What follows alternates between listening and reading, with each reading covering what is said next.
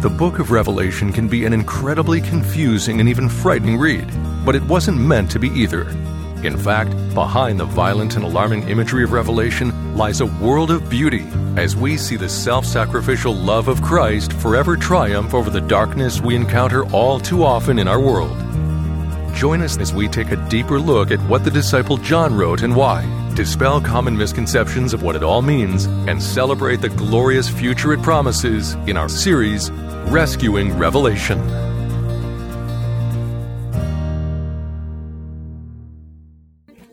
All right. Good morning, Woodland Hills. So good to see you all here this morning. I don't know about you, but I I am hot. those last couple songs, I, I am um, maybe this is me, but but I just you can't help but start to move and groove and and jump and whatever. So I'm a little bit hot here. I, I want to ditto what uh, Vanessa just said uh, about this, this congregation. I love what I love is coming here at different, time, different times throughout the week, and the building is noisy and busy. Uh, and it's noisy and busy because you've got people lining up for food, and you've got people dropping off you know, the kids at the daycare center, and you got people in the disabilities ministries, and you got people coming in for job training, and we got all this stuff going on. And we're just partnering with all these different folks. We're blessing them, they're blessing us. And it is just a kingdom thing of beauty. I just love seeing that. I'm very proud. Yes, amen. And it's, it's people being willing to bleed that makes that possible. Like this last thing with the, the American Food Shelf. Uh, it's, you know, we put a challenge out there and you guys respond with 700 pounds of food and $17,000. And so a whole lot of people are going to be eating who otherwise wouldn't eat. And that's, that's about as keen as it gets. So thank you. I appreciate your uh, stepping up and your sacrifice. Amen. Thanks also to Shauna, the lovely Shauna Bourne, for preaching last week. Isn't she great? I just love her. She's just fantastic. We're blessed to have her here. So we're in this series on Revelation. Um, this funky series on Revelation. I don't know about you, I'm, I'm really getting into it. I'm loving this. Uh, today I want to talk about Holy War. That's the title of this, Holy War. I'm going to be talking about the way God does warfare and the way God judges in the book of Revelation. And all of the violence, or the apparent violence in the book of Revelation, surround this, these two concepts, God's war and God's judgment. So that's what we're going to be talking about today. We've seen that the, the Revelation is an apocalyptic prophetic book, and its apocalyptic dimension is captured in the fact that it uses graphic symbols that aren't meant to be taken literally. You got to think like a Picasso painting when you're dealing with the book of Revelation. It's highly symbolic. It is about events that happen at the end of the first century, but it also communicates realities, spiritual realities, that are true for God's people since the time of the cross and the resurrection. And so it applies to us today. It has some a vision of the future. We'll talk about that tomorrow, uh, uh, next week. But it's not primarily about the future. Uh, it's about the life we are in right now. Now I'm going to warn you. This message here is going to be about as intense and dense theologically as any message I've ever given, and that's saying quite a bit. Uh, it's going to be challenging. I wouldn't preach like this every week. You, you, you, people would burn out. But this week is going to be challenging, so I'm going to ask you to really be paying close attention. Uh, take notes if that helps you. Um, it, it's the kind of message you might have to chew on uh, several times.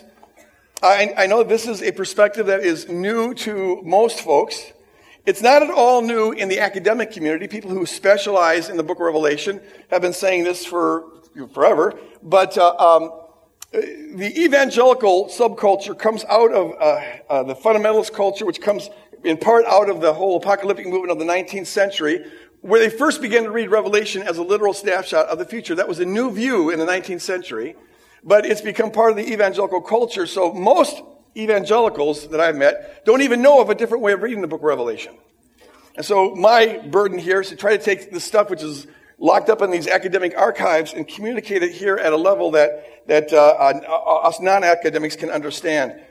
But it's, it's, it's, it's fairly intense. In fact, I will tell you that I don't recall ever being so frustrated putting together a message in my life because I had to cut out so much good stuff to get it down to, to this. Saturday morning was a sad morning for me. It's like, goodbye. I had to let that go and let that go. And it was just tough. But um, uh, so I, even now, it's probably going to still be too long and I got to quit talking about it, otherwise I'm not going to get into it. Uh, I'll probably go over as it is.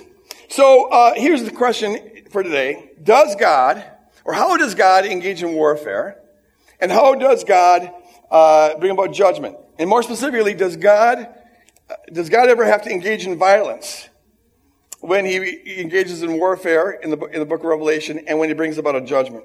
It looks like he does if you're taking this book literally. But what I want to do today is give three examples. So three examples of the way John takes violent symbols and ingeniously turns them on their head so that they mean their opposite.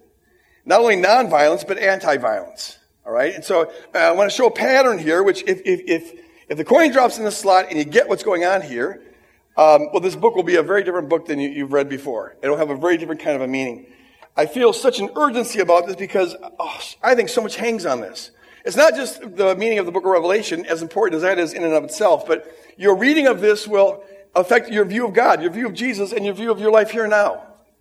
This is the book that is most appealed to to legitimize violence among Christians. Yeah, well, Jesus was a pacifist and win the Gospels, but what about the end of time? He comes back, and apparently God has to use violence to solve the problem of evil, so if God does it, we should do it. And here we go again. Uh, a lot hangs on this, and so please uh, put on your thinking caps and let's dive in. The first thing I have to do is set up a framework before I get to my three examples. And here I'm going to summarize in five minutes about seven pages of material that I had to take out. uh, but it, it, it, just sets the context here. And it has to do with the role of truth and deception in the book of Revelation. All right? Now we need to remember that John is, is writing to encourage these Christians in the province of Asia who are facing imminent persecution and even likely martyrdom. Uh, they are a small group of people who are standing up to the ways of the Roman Empire, and Rome is about to bite back. Now, throughout the book of Revelation, Rome and all the empires of the world are symbolized by the symbol of Babylon. Comes out of the book of Daniel, became the sort of archetype for all the evil empires of the world. And by the beast, which, which emphasizes the ferociousness of the empires of the world, the violence of the empires of the world, and the prostitute, which represents the immorality and the idolatry of all the empires of the world. All of those refer to the, all the empires of the world. And they're all, in the book of Revelation, they're all under the authority of the dragon and are given power by the dragon. You read about that in Re- Revelation 13. I had this long thing in Revelation 13 that I had to take out, but you'll see there that, that, that the dragon gives power and authority to the beast. And um, uh, that's what makes him so powerful and so mighty. So these Christians are refusing to conform to the ways of the beast, and the beast is about to devour them. Now, to the natural eye, it looks like the beast is going to win.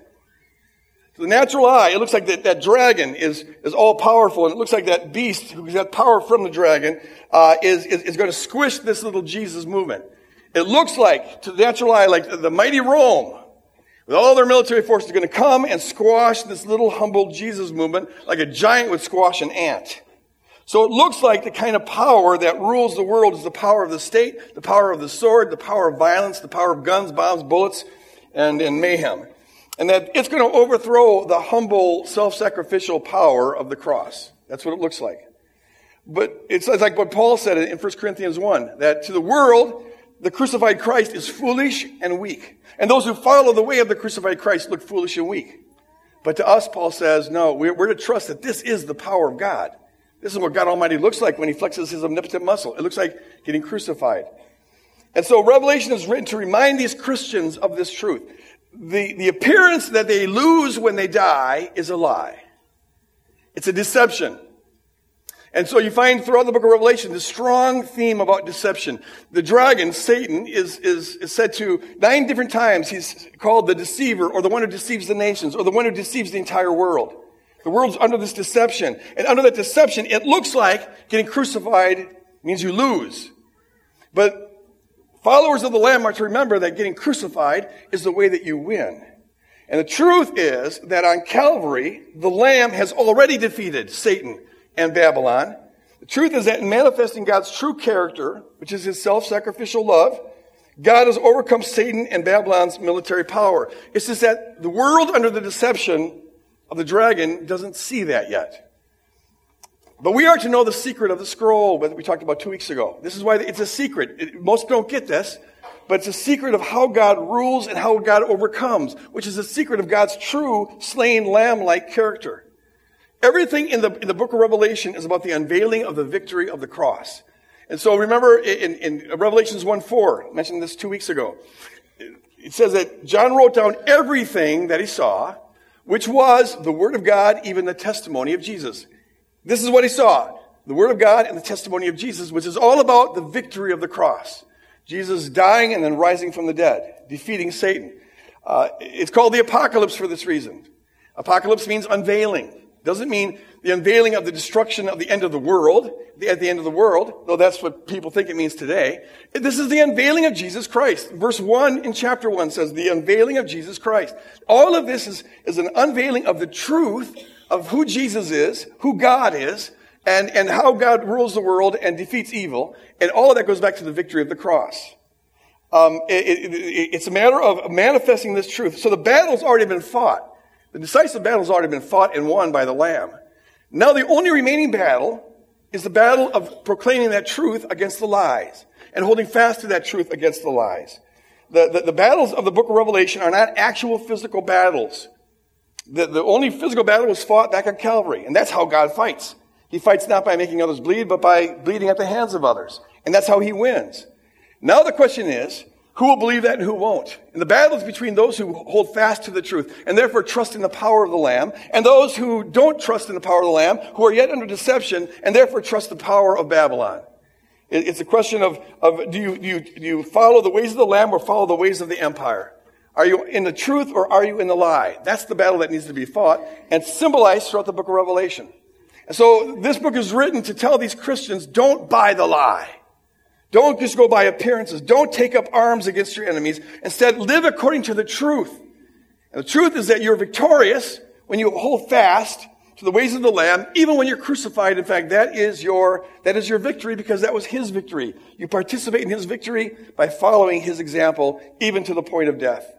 And so what I want to do now is illustrate how the battle of truth versus deception gets played out in three examples, three main examples in, in Revelation.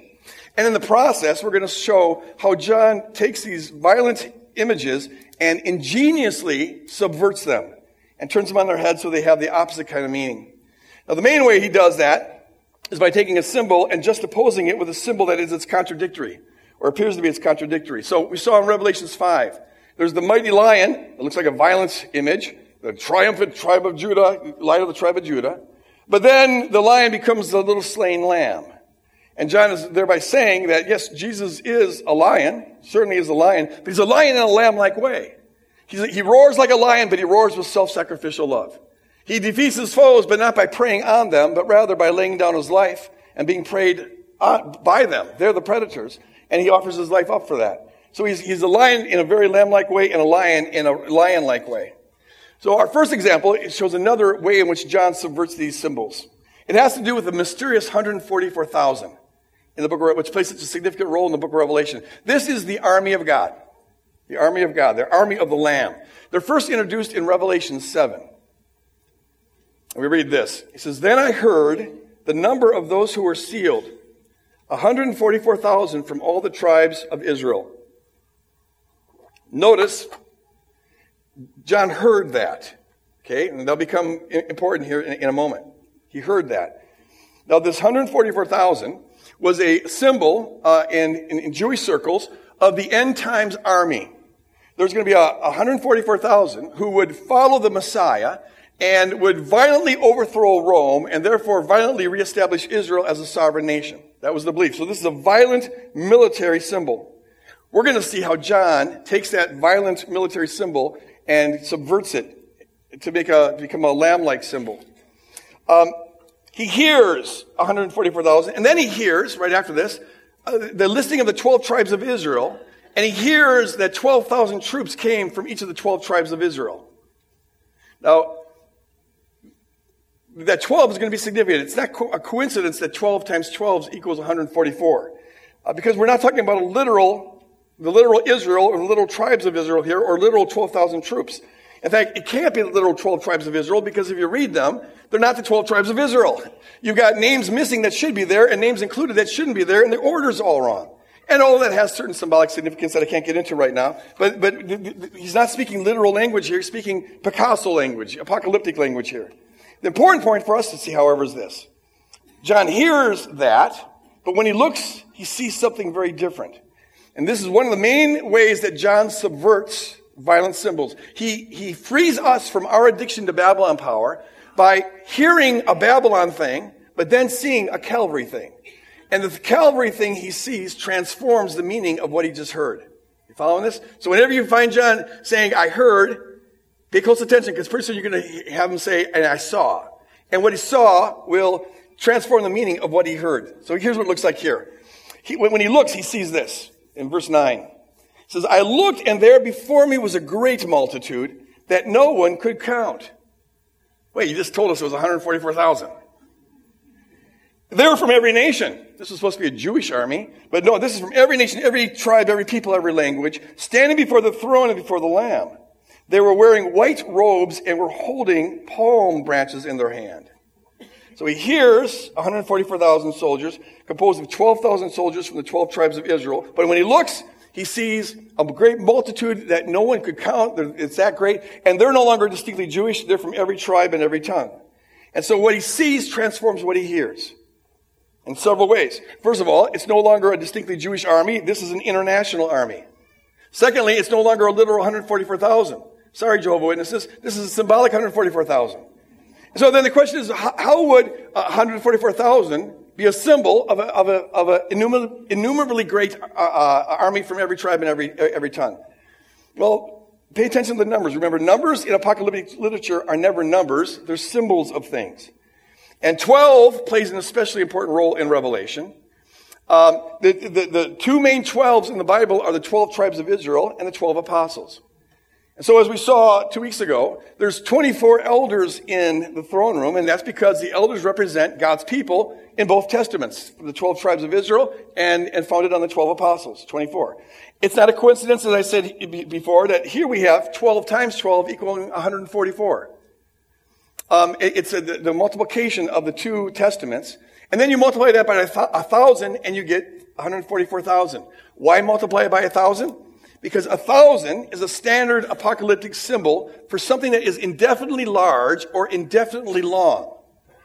When you see a thousand, don't be thinking literal. Be thinking of something that goes on ages and ages or goes on, you know, it, it, it, beyond counting.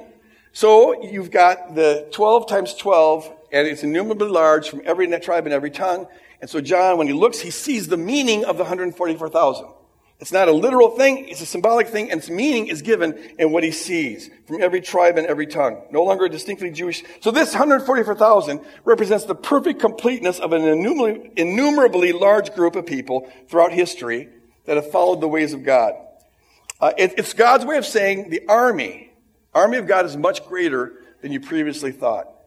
And see, the reason why John is communicating to this to his audience is that as this little group of people meeting in little house churches are taking a stand against Rome, this is the mouse that roared, you know, these little people, as they're facing Rome, and now Rome's coming to their area, they've already seen other brothers and sisters slaughtered by Rome, and now they're facing likely death. They would likely feel very alone, very isolated.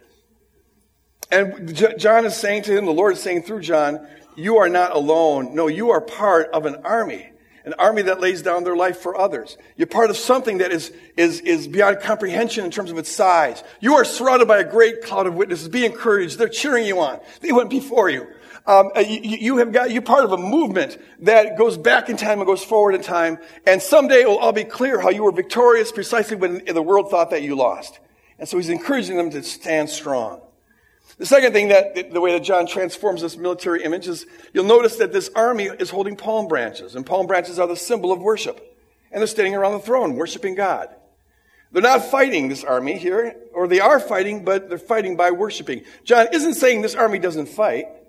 He's simply saying this is the way this army fights. They fight by worshiping. And so also with us, folks, our battle is never against flesh and blood. Never. It's against principalities and powers and rulers and authority in, in dark places. And the way that we fight is by worshiping the Lamb. Uh, and not just with our songs, but with our life. We ascribe worth to the Lamb by saying, you are worth following. You are worth dying for.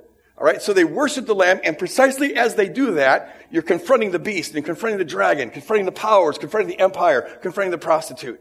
As you follow the Lamb wherever he goes, you will not conform to the ways of Babylon. This, this motif of following the Lamb is fleshed out in some uh, brilliant ways and, and later on in chapter 14 of Revelation. Look at this. He says, They sang a new song before the throne, before the four living creatures and the elders. A new song. No one could learn the song except the 144,000 who have been redeemed from the earth. These, these are those who did not defile themselves with women, for they remain virgins. They follow the Lamb wherever he goes.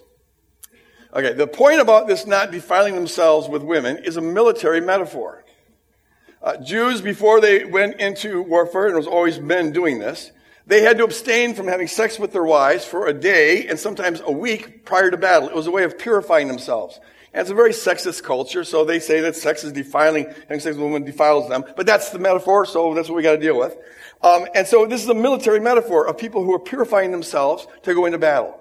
So here, the symbol of virginity is, is a, a, hyperbolic expression of that. These, these guys don't abstain for a week or, or, or a day. Their whole life is abstaining.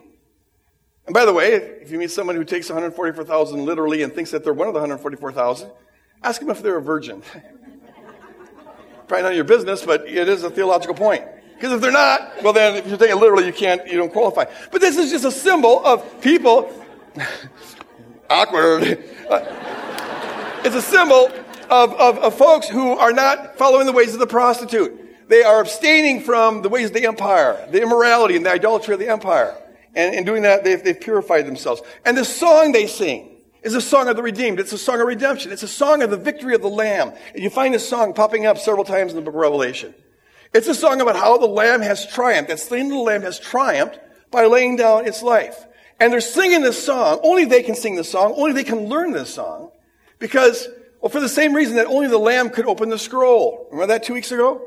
Who was worthy? Well, only the Lamb was worthy because only the Lamb had the character of the scroll. The secret of how God rules and how God triumphs in the end. Uh, these folks are the only ones who sing this song because they're the only ones who are willing to follow this song. They're the only ones who could possibly celebrate the fact that they might get killed. No one else wants to sing this song. Babylon doesn't sing this song. No, Babylon sings a song about how you killed your foes in order that you didn't die. These people are singing the song that they triumph by being willing to die. You see, so the, only those who have the character that want, that trust in the Lamb power and want to follow the Lamb power can sing a celebratory song about the Lamb power. Everyone else is going to think it's weak and foolish. By the way, this applies to the whole book of Revelation. This theme is, is all over the place. You'll only see what this book is up to if you want to see what this book is up to. If you want violence, you want Babylon power, you, you get off on, on the guns and, and the bombs and bullets and yay us, well then you'll find that here. Because that's what you're looking for. Oh, you feel justified. Jesus kills a bunch of people. Yay. But if you trust that God really does look like the slain lamb, you trust that Calvary reveals God's character, and you have a heart that wants to follow that, well then, when you read the book of Revelation, you'll be looking for that, and John, and what I'm showing here is that John gives you the clues as to how to see it. It's all over the place here, if you want to see. That's why I say Revelation is a Rorschach test. What you find in it is going to say a whole lot about your theology, a whole lot about, what kind of power you trust, a whole lot about your character. Only those who have a lamb's heart can see the, uh, interpret the scroll, can sing this song, can see death as a, a form of triumph.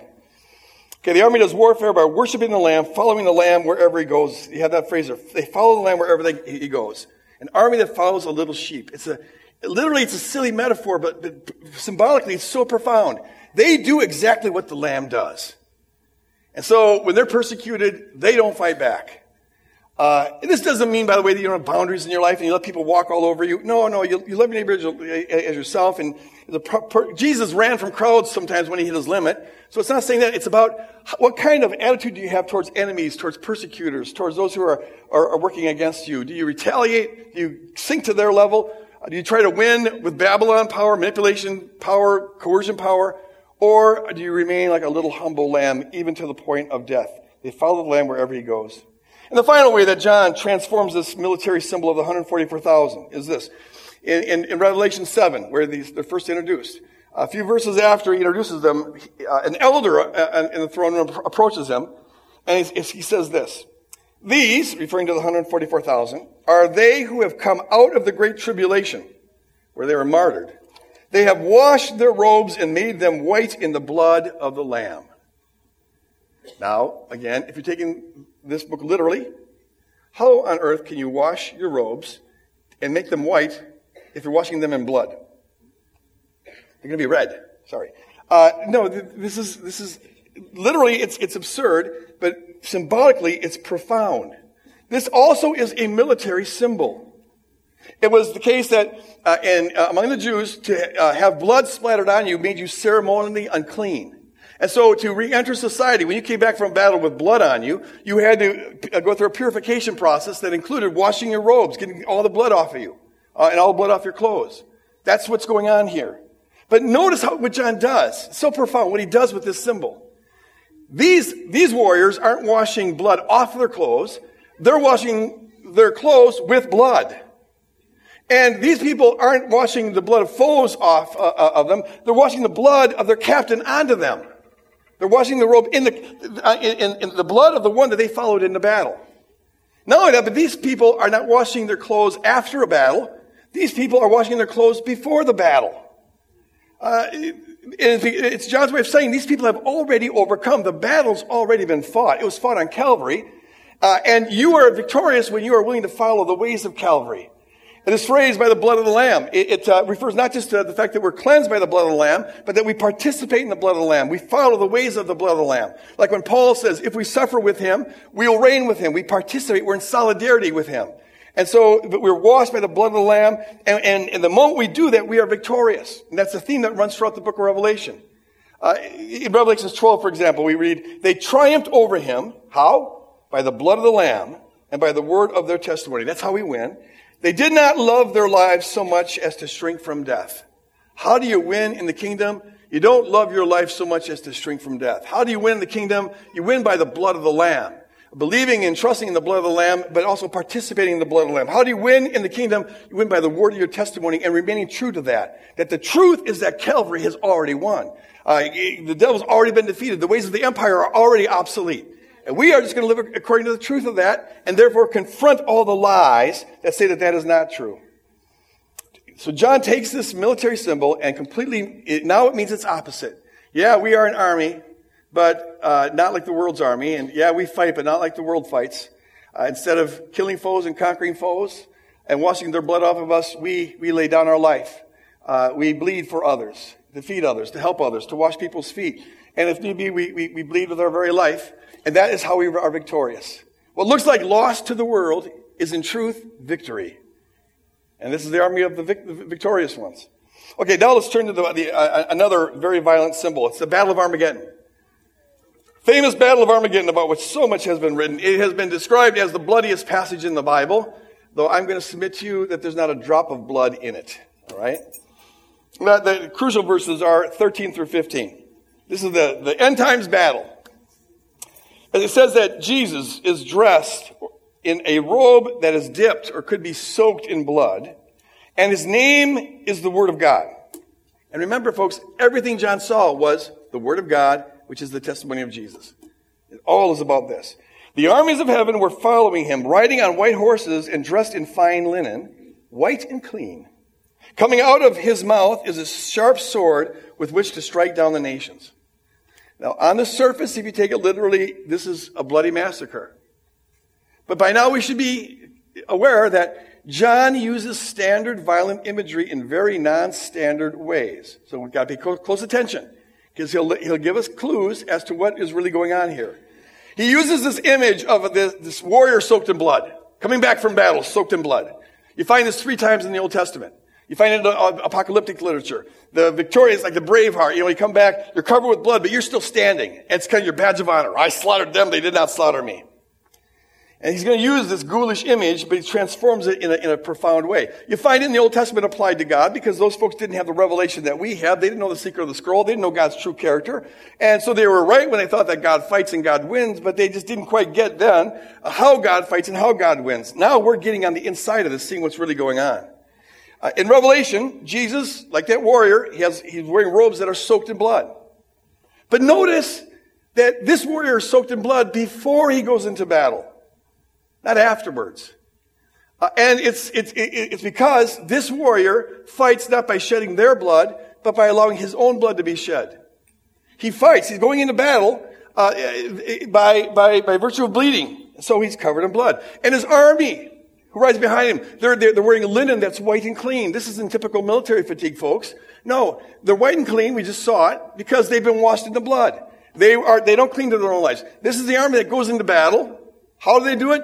By carrying swords? No. By being willing to lay down their life. by being faithful to the Lamb, following the Lamb wherever he goes, by refusing to be co-opted by the ways of the empire. That's how they do warfare. This isn't an actual battle. The actual battle's already been fought and won, and that was on Calvary. And everything in the book of Revelation is simply about manifesting the truth of that victory. In fact, in fact, if you read the first 10 verses of this chapter, 919, they celebrate the victory of the Lamb. It's all about celebrating the one who has overcome. Well, if the battle is still in the future, how could they be already celebrating the one who's overcome? It's because the battle in which you overcame is in the past. It's already done. Now the only remaining battle is who will believe it and who won't. I thought a gun just went off there. I'm laying down my life for the lamb. Uh, the only remaining battle is who will believe it and who won't. Uh, will the truth overcome the lies? Will you be in deception or will you live according to truth? Will you trust lamb power or Babylon power? That's why, folks, the sword that Jesus has going into battle comes out of his mouth. What kind of warrior does that? Fight you with my tongue, neck. No, it's it, this is he, he, he, this is the word of truth that comes out. He speaks the truth, and in speaking the truth, he slays lies.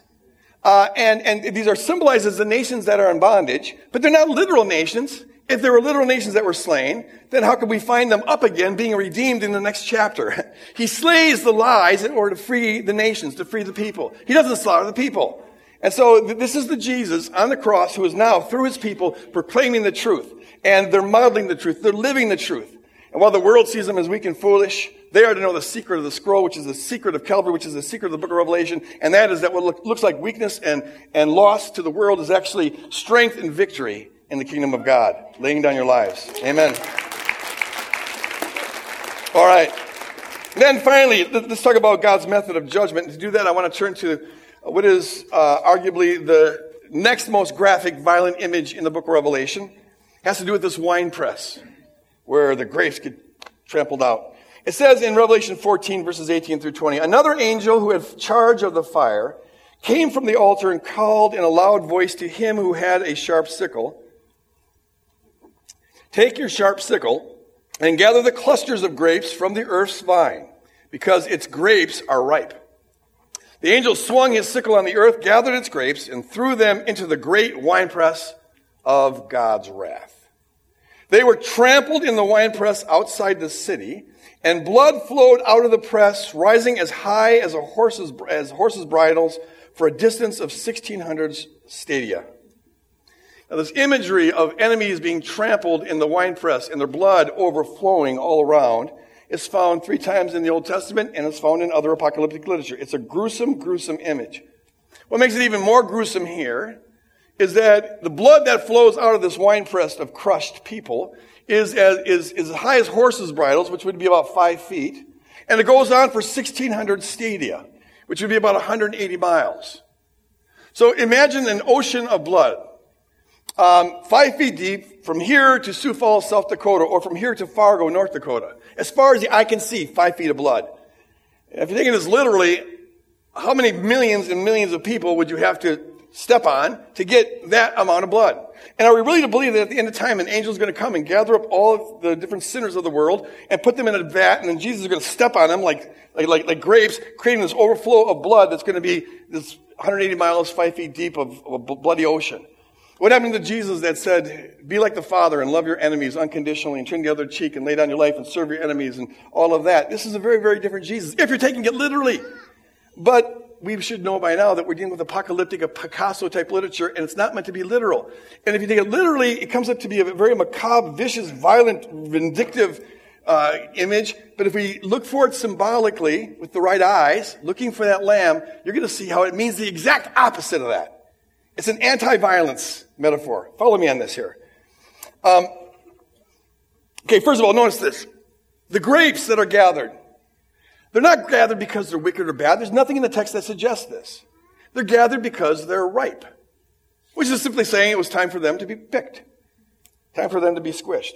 Secondly, whenever you're dealing with a symbol in the book of Revelation, this isn't the kind of book you can just read once. You got to read it over and over, and and and don't think of it chronologically. It's, it's in layers. It's got it's got like depth to it. And so, what happens in one spot when, uh, when it, for every symbol that you're, you're you're treating, take, pay attention to where else that symbol might pop up, because where the function it has in one section will affect the meaning it has in this section.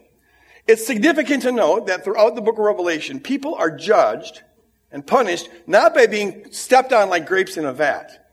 They're judged by being made to drink the blood of those who are stepped on in a vat. The judgment is in the drinking, not in the squishing.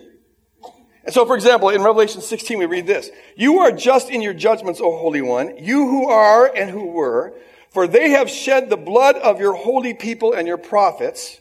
These are the martyrs, and you have given them blood to drink as they deserve. The judgment is in the drinking, not in the squishing.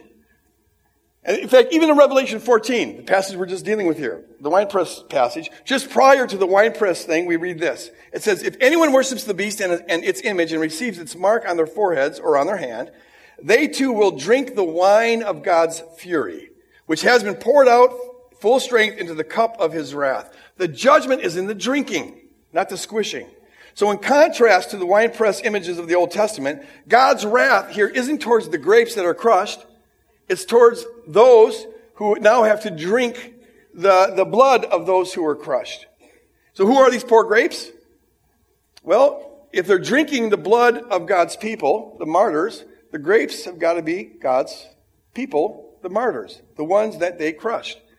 And, and, and but don't feel sorry for these grapes. No, what, what the grapes go through is unpleasant for sure. No one would wish it upon them. But remember, the main theme of Revelation is this is how they overcome. This is how they're victorious. They were squished just like Jesus was squished. The judge, they're not the ones being judged. It's those who have to drink the juice that comes from that vat that are judged. So what's this metaphor about drinking juice uh, all about? Um, oh, what's the meaning of this? Is, is it just that when God comes back, He's going to make these people um, uh, drink a nasty drink? No, it, it's it's uh, like drink this cup of blood and go sit in the corner. You murder. No, that's not the point. It's not literal. It's John's ingenious way of saying that the sin of people comes back on them.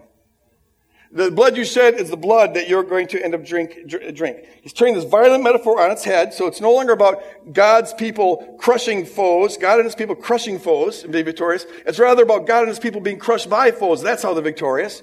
And the judgment isn't on the grapes that are crushed, it's on those who have to drink it. And that's John's way of showing it that, that the evil you sow is the evil you reap. The evil you've done is the evil that will come back on you. The blood you've shed is the blood you will drink. In other words, the, the self-destructive consequences of your evil and rebellion will come back on you. John ingeniously communicates this in different ways in the book of Revelation. With regard to this drinking blood, it's significant that three times in Revelation, drinking blood is a symbol for the sin that people are committing. That's their sin. Because that was a sin in Jewish culture to drink any kind of blood. And still pretty gross, if you ask me. Uh, but two times, it's a symbol not of their sin, but of the judgment for their sin.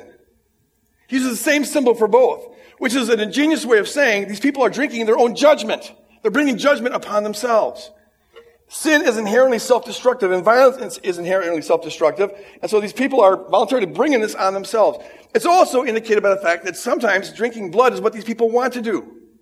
It's not something they're made to do. They choose it for themselves. So, for example, we're in the Revelation 17 talking about the prostitute, which symbolizes the immorality of the kingdoms. It says this, I saw that the woman was drunk with the blood of God's holy people, the blood of those who bore testimony to Jesus. That's all we do. We, we just testify that this is the true way of living. Now, here, this lady is drunk with the blood of God's holy people. If it's literal, I don't know how you can get drunk drinking blood. Drink as much blood as you want, and you may vomit, but you're not going to get drunk. But see, this is, again, not literal. This is a metaphor. This lady is intoxicated with shedding blood. She's just intoxicated with it. She's drinking it. And yet drinking blood is the punishment for shedding blood. And so it's John's way of showing that, that she's drinking judgment on her. She's intoxicated with that which is going to destroy her. She's bringing it on herself. That divine judgment is a matter of the inherent self-destructive nature of sin coming back on us. You find this throughout the whole Bible. In fact, in this book I'm doing now, Crucifixion of the Warrior God, I've got 70 pages of examples where the judgment for sin is built into the sin itself. Uh, it's, it's succinctly expressed in Psalm 7, where the, the psalmist says this Those who are pregnant with evil conceive trouble and give birth to disillusionment. Those who dig a hole and scoop it out fall into the pit they have made. The trouble they cause recoils on them. Their violence comes down on their own heads. Look at that. If you're pregnant with evil, you're going to give birth to disillusionment. There's a natural cause and effect there. If you dig a hole to try to trap somebody, you're going to fall in that same hole. If uh, you're if you're getting causing trouble, it's going to recoil back on you. Whatever violence you are involved in is going to come back on your own head.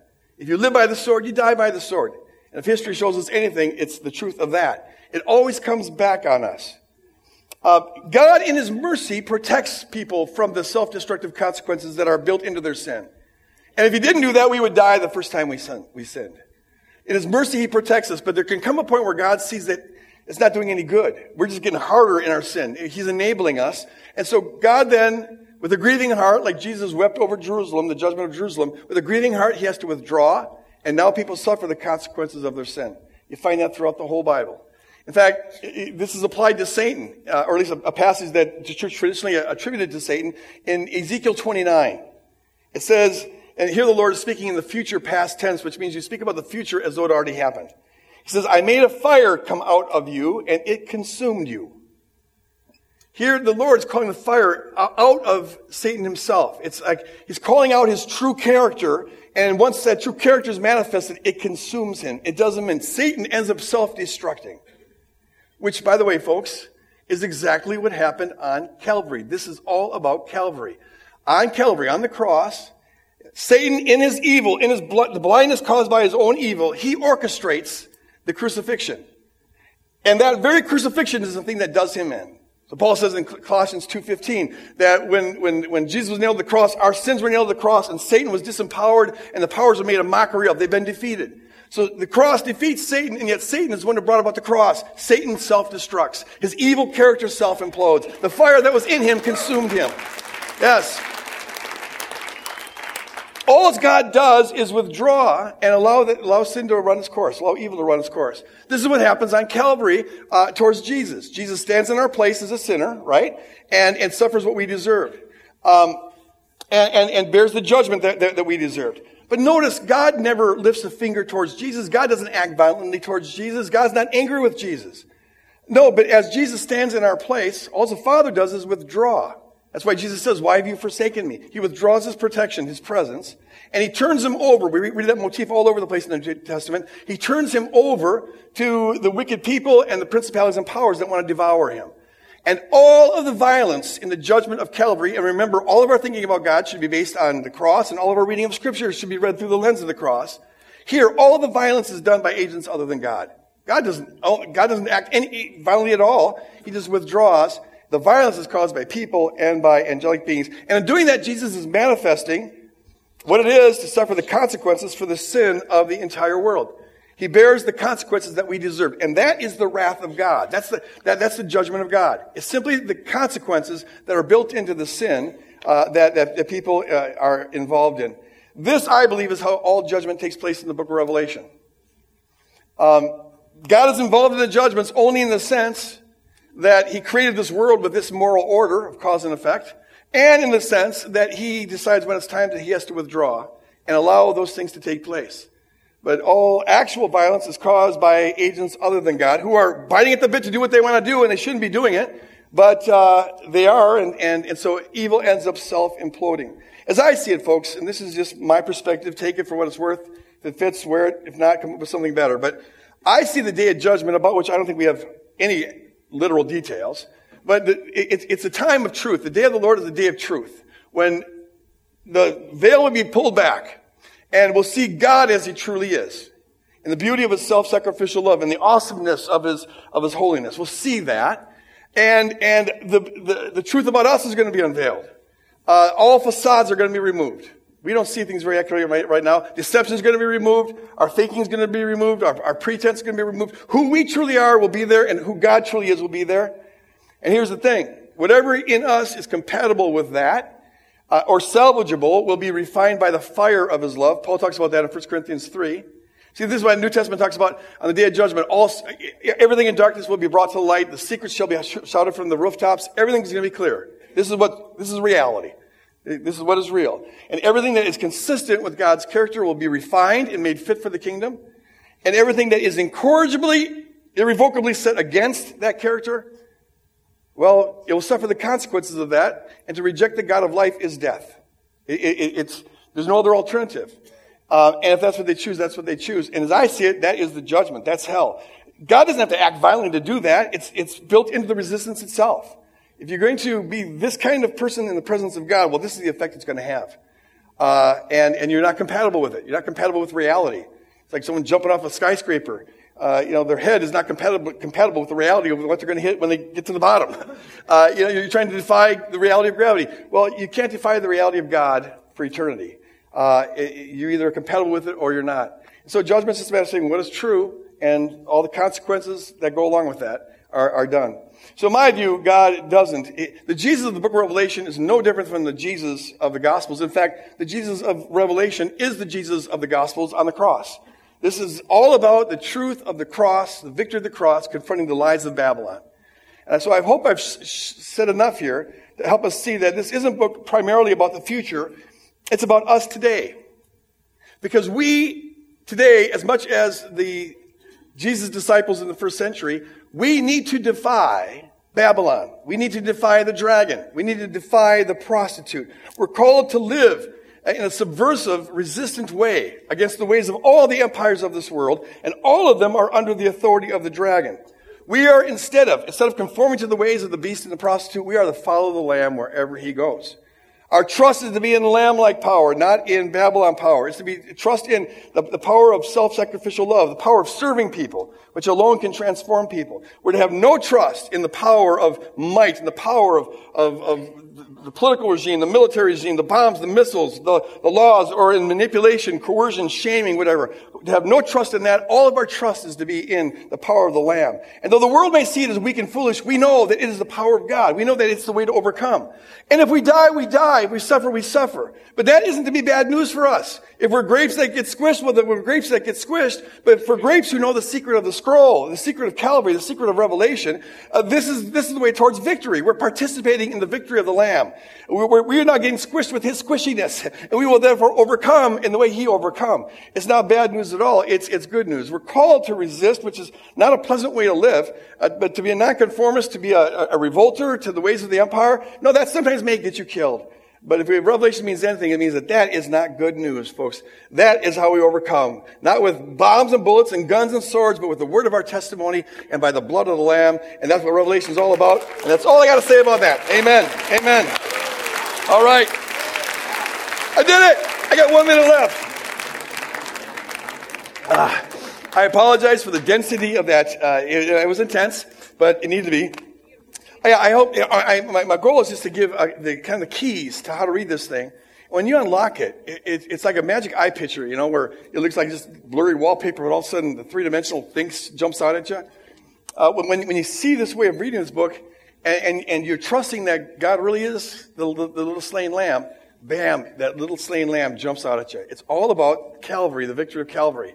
And it's, a beautiful, beautiful, beautiful book. Praise God. All right, I'm going to uh, close in prayer. Would you stand? Uh, I'd like to ask the prayer teams to come up here. And if you have any need whatsoever that could use prayer, I encourage you to come up here and pray with these folks, whatever it may be, um, as well as during the worship time. As we leave here, if you are not a follower of the Lamb, I encourage you to become one today. Just surrender your life to Him. Come up here and tell these people uh, the decision you made. And if you are a committed follower of the Lamb, then I send us out of here uh, with a prayer that we will uh, faithfully follow the Lamb wherever he goes, that our confidence will be in Lamb like power, never in Babylon power, and that we'll be a people who are willing to bleed for others, as we have been as a congregation. That we look for acts of uh, opportunities to serve, opportunities to share, opportunities to bleed on behalf of others, to manifest the truth that that way of living overcomes the world and wins in the end. Hallelujah. God bless you guys. Go out and bleed on the world. Love you.